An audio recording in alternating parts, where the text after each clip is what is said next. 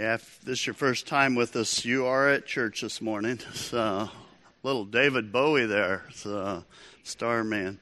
We're wrapping up our uh, series, uh, and we've been looking at some of the things that Jesus said that were just out of this world, out of this world statements, uh, statements that I believe challenge our minds, and also statements that kind of expand our thinking as to what is possible with God. Know, Jesus uh, was talking to his followers one day, and he said this He said, If you belong to the world, it would love you as its own. But as it is, you do not belong to the world. But I've chosen you out of the world. That is why this world hates you. If you're a follower of Jesus Christ, friends, we live in this world, but we're not of this world.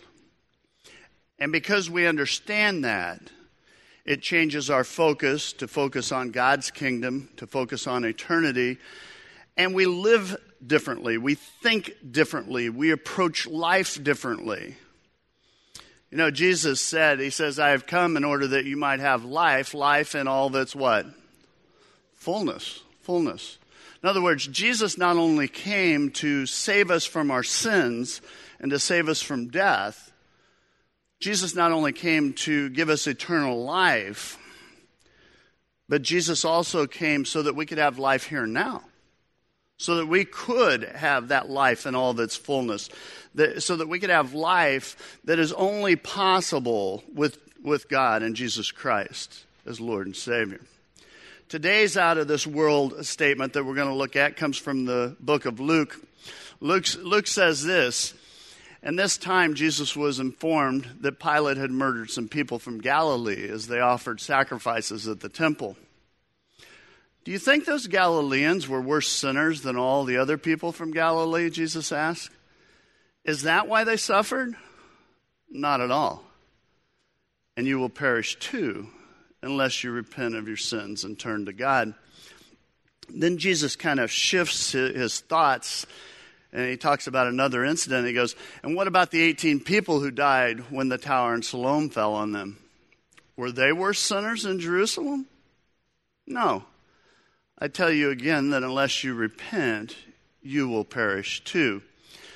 Now, when I read that, I kind of go, whoa, what's going on? And, and there are several things happening, and we're going to kind of dissect this. I mean, we have a, a bloody massacre that happens at the temple.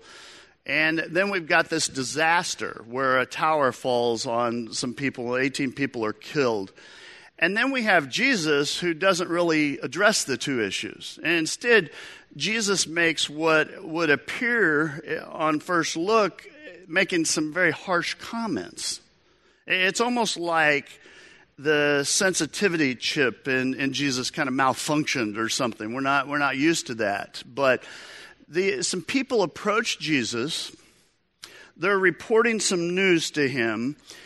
And, uh, you know, I, I, got thinking about how much news has changed through the years. When I, when I was a kid growing up, and some of you will be with me on this, we got our news one of three places ABC, NBC, CBS. If you wanted to know what was happening, that's how you got your news, or you read the paper the next day to find out what had happened. But I remember watching uh, Walter Cronkite and uh, David Brinkley, John Chancellor, and we, would find out what happened that day, and so we'd catch the news. Today we get it 24 7, don't we? In fact, you have entire stations dedicated to political news or weather news or sports news. And so the moment something happens, you know, it, it, it posts, you get a notification on your phone, the internet blows up, you know, Jay Z, Beyonce have twins, you know, oh boy, oh, I'm glad I found that out.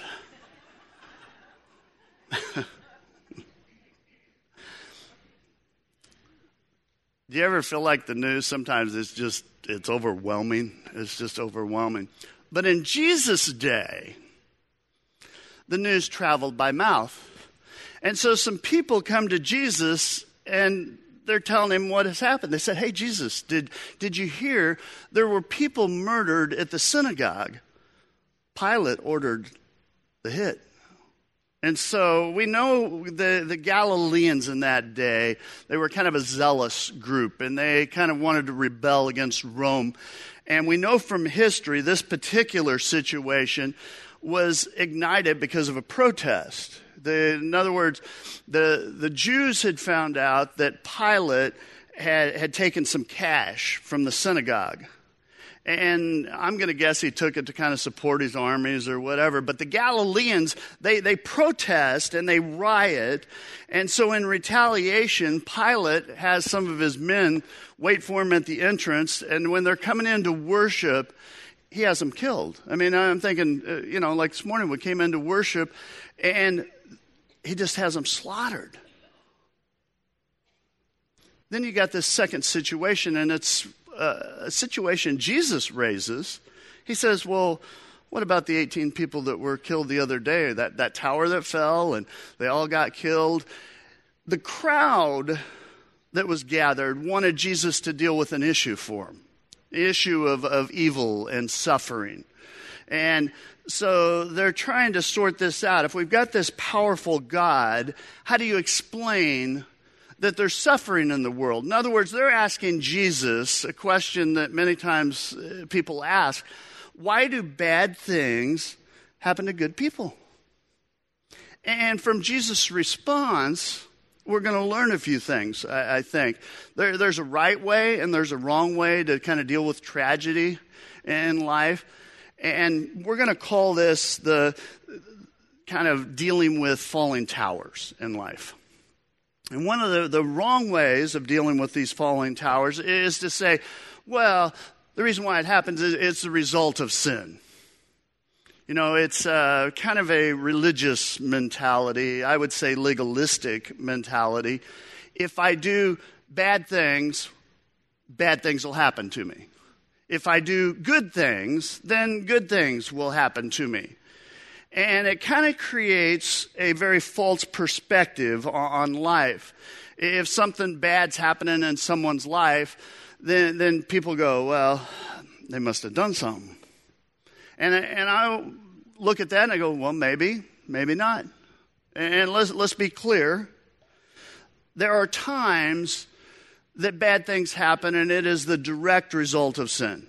We, we've all experienced it or seen it in life, you know, those situations when maybe somebody uh, has been drinking, they get behind the wheel, and then somebody ends up dying. And so the result of that is a result of sin.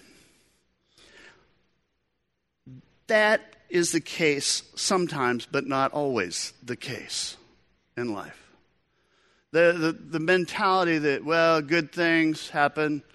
If I do something good, then good things are going to happen in my life. And if I do something bad, what's going to happen? Bad things are going to happen in my life. Mm-mm. It's not the right mentality. There's another mentality out there that looks at these falling towers and says, well, suffering's random, it's blind chance. Everything that, that happens, there's no rhyme, there's no reason, there's no purpose, there's no God. Everything is luck of the draw. Sometimes you get good luck, and sometimes you get bad luck. And I will tell you, that's a very secular way to look at life.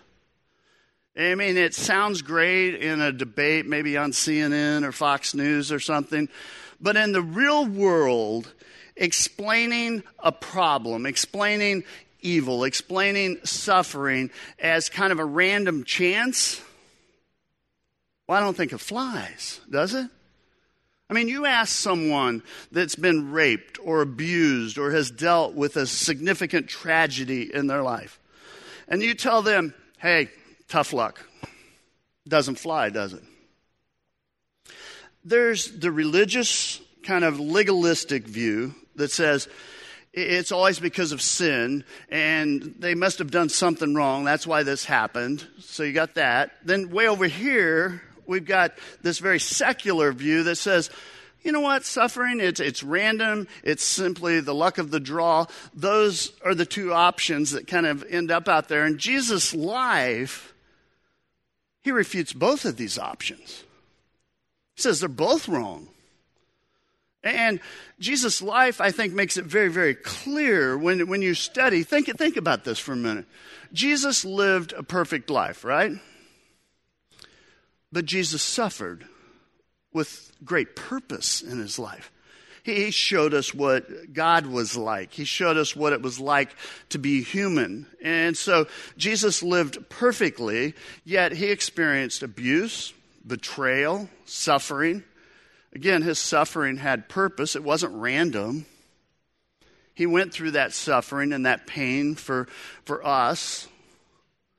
And so it kind of changes how I pray, at least, because I realize when, when we pray, when we go to God, when we have towers fall on us in our life, then we're not going to a God that doesn't understand. Uh, we don't go to a God who, who's kind of off in the distance going, you know, no force, no power, no care, who, you know, it's just happening.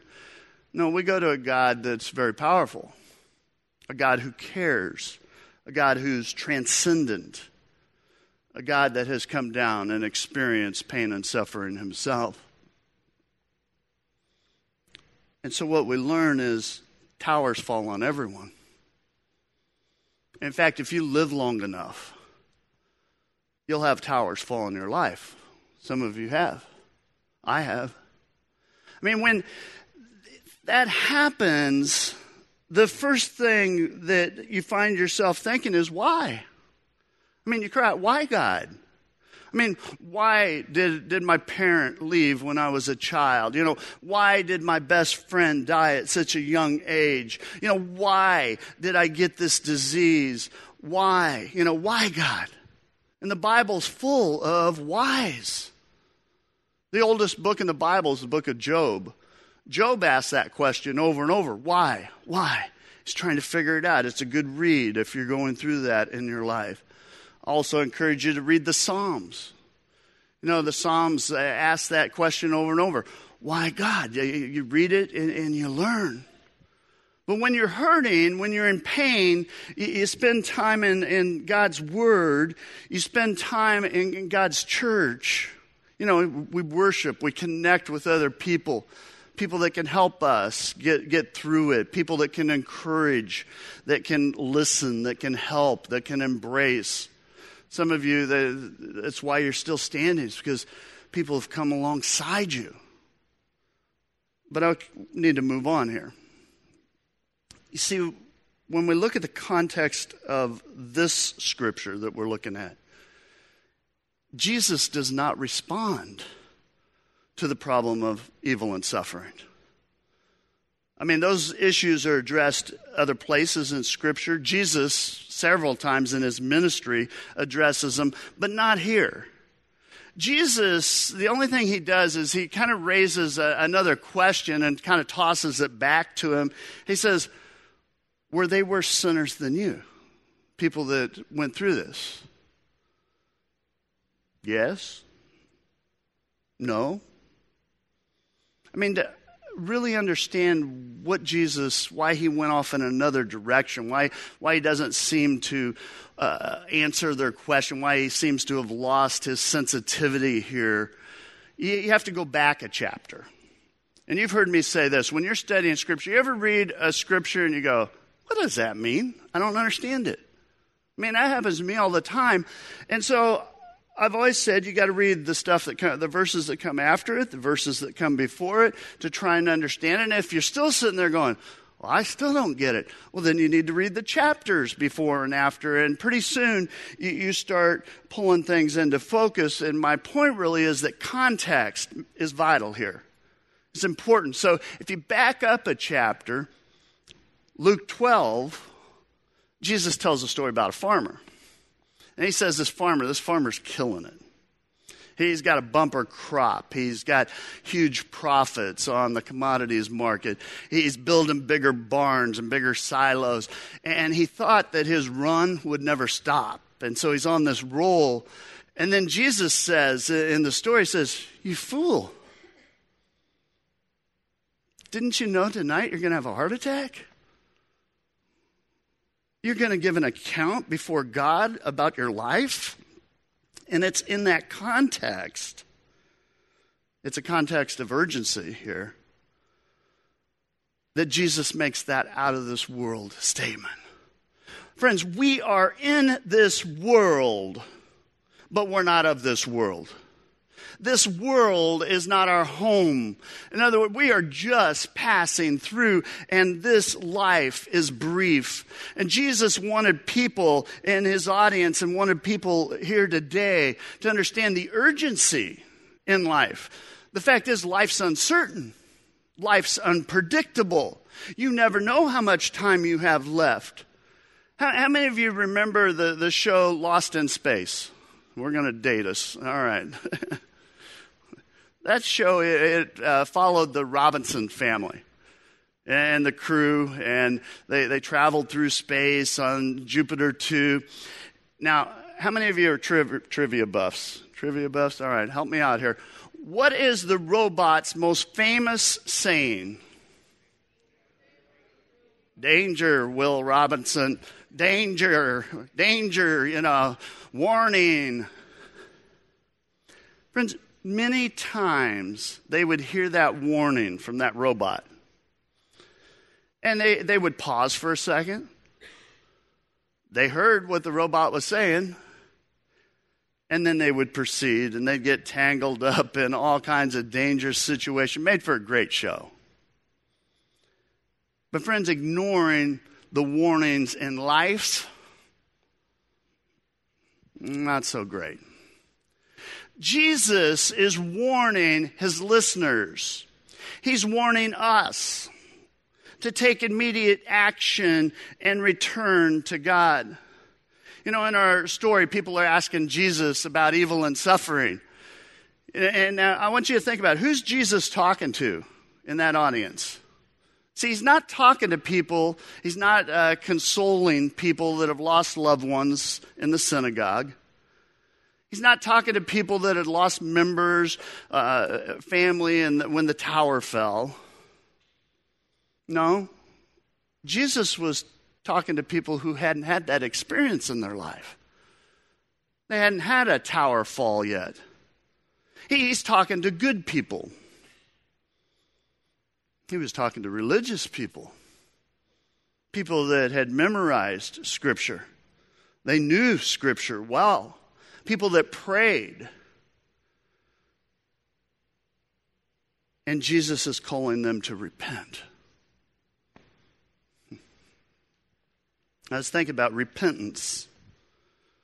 It's got a bad rap in our PC culture, hasn't it? When, when you hear the word repent, what do you think about? Think about for a moment. What do you imagine? Because I'll bet you, most of you, you picture some dysfunctional, hate filled individual yelling, you know, repent, sinner, you know, turn or burn in your life, that kind of thing. But, friends, the word repent, I mean, in the, in the Greek, it's metanoeo. It means to change one's mind, to amend your ways. In other words, you're, you're, going this direction. It's the wrong direction. And when you repent, you turn. You do a 180. You, when you repent, you turn away from something. Turn away from something maybe that's destructive in your life. You turn away from, from someone maybe that's messing you up. But when you repent, you turn, you go a new direction. Jesus is telling the, the crowd, and he tells them twice. He says, Repent, turn away, turn away now. The, the crowd, they, they come seeking counsel. They go, Why do bad things happen to good people? And Jesus kind of deflects it. Says, I'm not going to deal with that right now. And instead, I want to deal with your heart. I'm more concerned about you than this question. I'm more concerned that you need to turn away from some stuff in your life that you know is wrong. He says, Don't delay. I want you to do it now. And it's kind of an intellectual boomerang, I, I think. It catches the, the listeners and that crowd, it catches them off guard. It's an out of this world statement that hits them right in the heart. You know, unless you repent, unless you turn away, yeah, you're going to experience some devastating consequences, both in this world and in the world to come. And you can almost hear Jesus saying, Danger, danger, warning, pay attention. I mean, life's short. You heard people say that? Life's short. Yeah, partially true. I think it would be more accurate to say life on this planet is short. We, we all die. This life's short. But, friends, in God's kingdom, life's forever. We are going to spend eternity in one of, of two places. We're going to spend eternity somewhere, aren't we? And I'm guessing, as we've been talking here a little bit, some of you, you've had stuff pop in your mind. Things you know. You know, I need to turn away from that. Don't like the word repent, but I need to get away from this stuff. In fact, some of you have been doing your own thing for a long time. And you've let sin creep into your life. You know it. You, you thought about it. Every time something we talk about a topic, it's like that's what comes to mind. I mean, some of you have got sidetracked in your life. You know, God's not first. God's somewhere way down the list. In fact, you're not even sure He's on the list anymore. I mean, some of you, you're not pursuing God like you used to pursue God. And I want to go danger, warning. This life is short, friends. You got to get things right with God and keep them right with God. You know, it's turn, it's repent, not someday, not tomorrow, not, not when things slow down, not when the kids are grown, not when things are running smoother, not when your schedule finally clears out and there's nothing else to do. You know, not when you're when you're done sowing your wild oats. No, warning, warning, danger, danger. Friends, have you ever noticed things never slow down? I used to think, oh, someday. No, someday never happens. That, that mentality is destructive. In fact, I will tell you it's deadly. What we are guaranteed is this moment right now. You know, we are saved by grace. But repentance, repentance is part of the kingdom of God. I mean, repentance, it's not something you do once and, you don't ever have to do it again.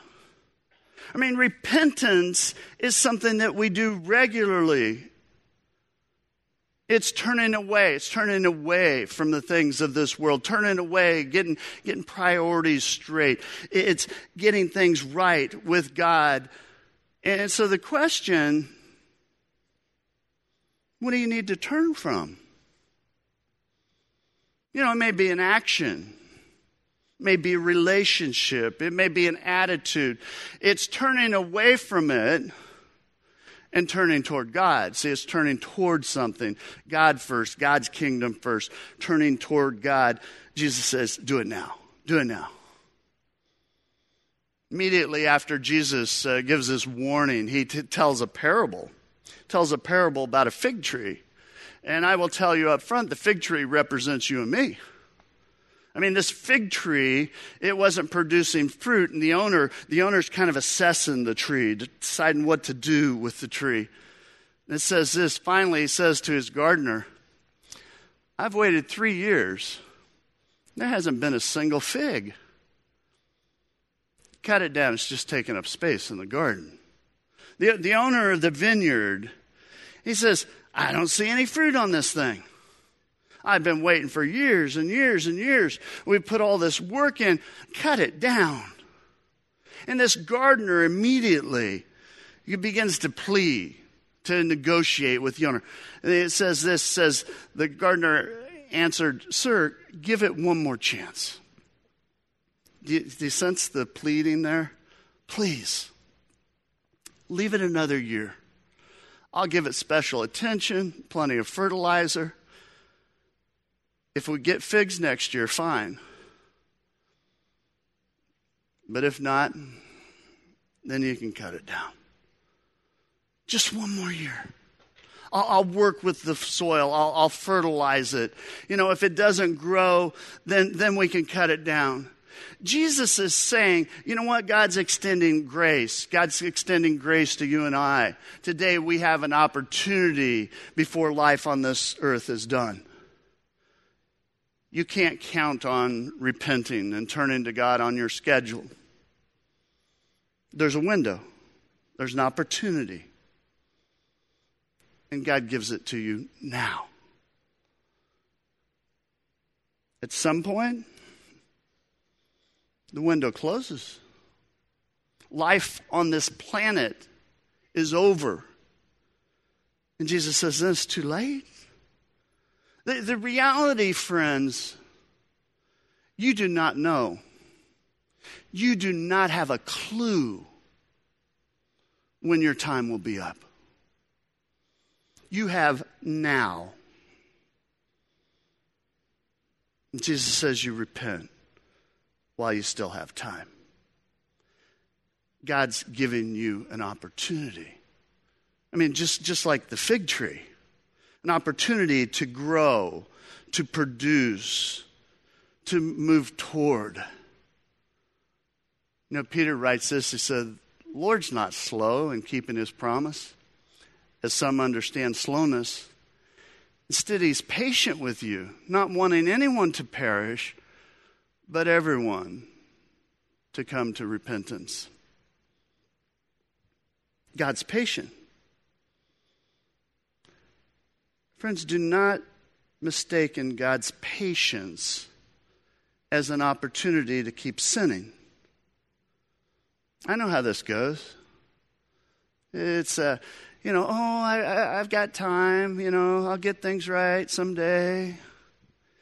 And it is very, very easy to put off dealing with some sin in your life. And I will just tell you danger, danger warning be careful. You have no idea the full ramification of sin. And I, I know you think, eh, I'm fine. I'm getting by with it. Towers fall. Do not mistake in God's grace as permission to continue sinning. And here's what I know it is really easy to hear a message like this and go, Well, I wish so and so was here. They sure need to hear this, you know. Wow, they need to repent. You ought to, you ought to meet my neighbor off the chain. There's someone that needs to repent. Well, maybe. Maybe. But you know who needs to repent? You and I. See, repentance, it's the door to the kingdom. Repentance is how we get a relationship with God. But, Christians, repentance is how we grow in our relationship with God as well. You know, Martin Luther, 16th century priest, theologian, he nailed the 95 Thesis to, to the door of the Wittenberg church.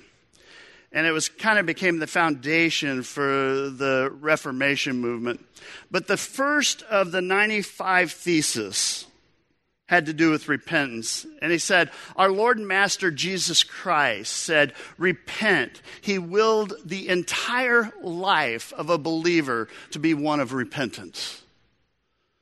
The entire life of the believer. Christians, our entire life is about repentance. Repentance is about being in the kingdom of God, but it's also about following and growing in our faith.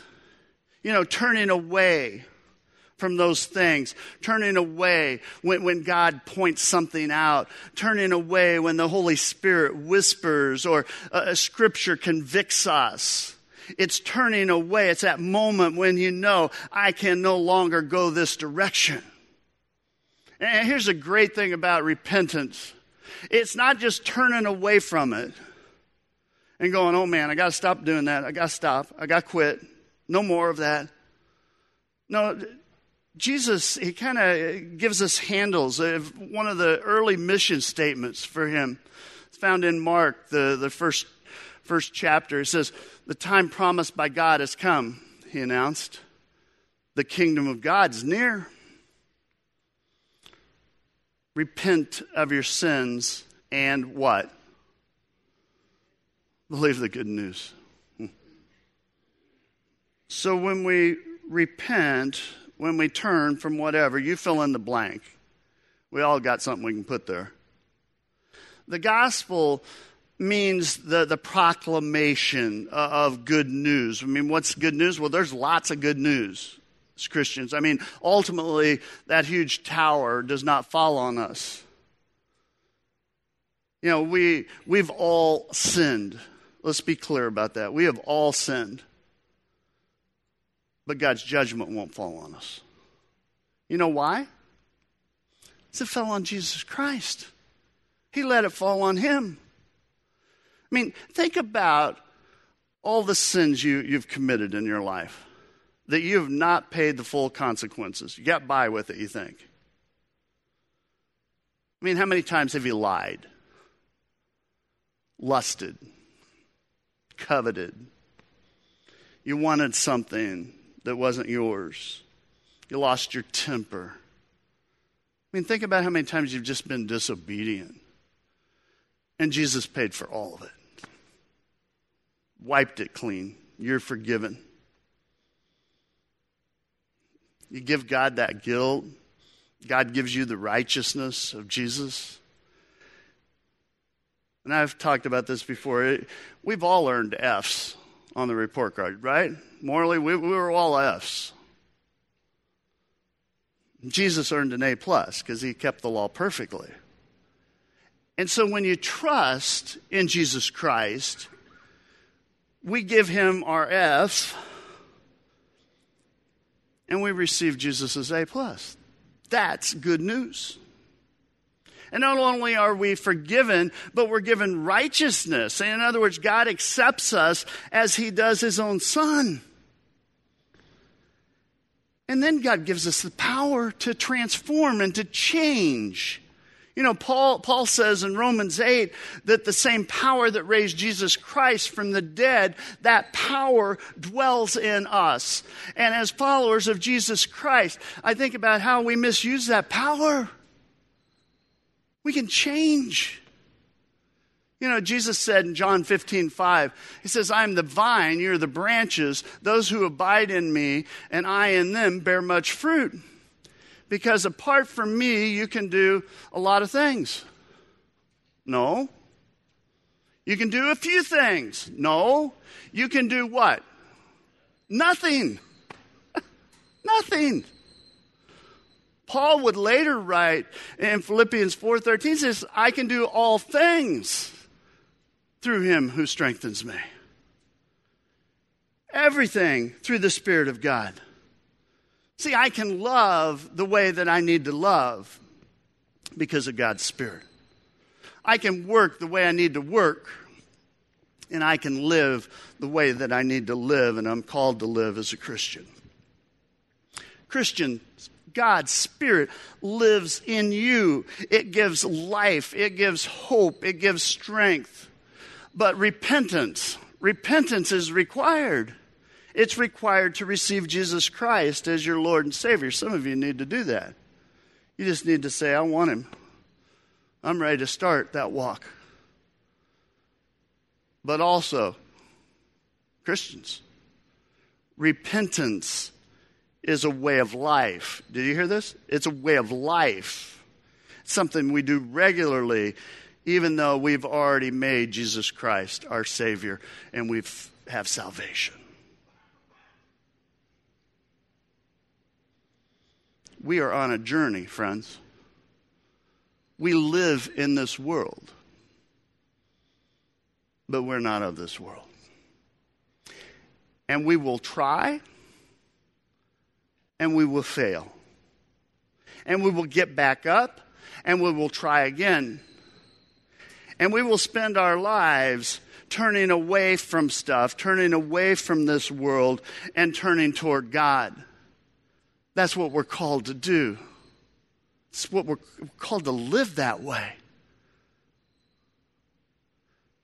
Peter, he preached first first message after Jesus ascended and he says, "Now repent of your sins and turn to God, so that your sins may be wiped away. Then time of refreshment will come from, from the presence of the Lord, and he will again send you Jesus, your appointed Messiah." Peter preached that. And if you know the life of Peter, he lived that, didn't he? Friends, we are called to live it. We are called to repent, to experience that forgiveness over and over and be refreshed. It is an ongoing process until the, the day that we celebrate and Jesus Christ comes back and we gather in heaven. And that is a reality that I think is out of this world. I'd challenge you this morning. Some of you haven't taken that step. We're going to have we'll have teams down down front to pray with you. I'd also challenge Christians. I imagine every one of us have something that, as we've been taught, you go, man, I need to, I need to turn from that and break from that just just lay it down. If you don't want to come up and pray with someone, come down and just find a place on the front by yourself and just say, you know what, today's the day. I want that fullness that you promised. Let, let, let's stand. Have prayer.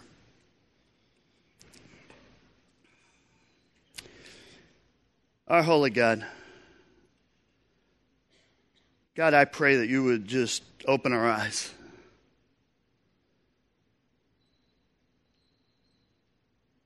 And then we just turn from whatever it is and turn toward you. God, I know there are some here today that they just need to take that step of faith and make your Son their Savior and Lord. And I also know there are many here today that there's just a lot of junk that's been piling up. God, I pray today'd be the day we'd turn from that. And that we'd pursue you with everything in us. God, work in us, work through us. May we always seek your face. May we be pleasing with all we say and do. It's in Christ's holy name we pray. And God's people said, Let, us worship together.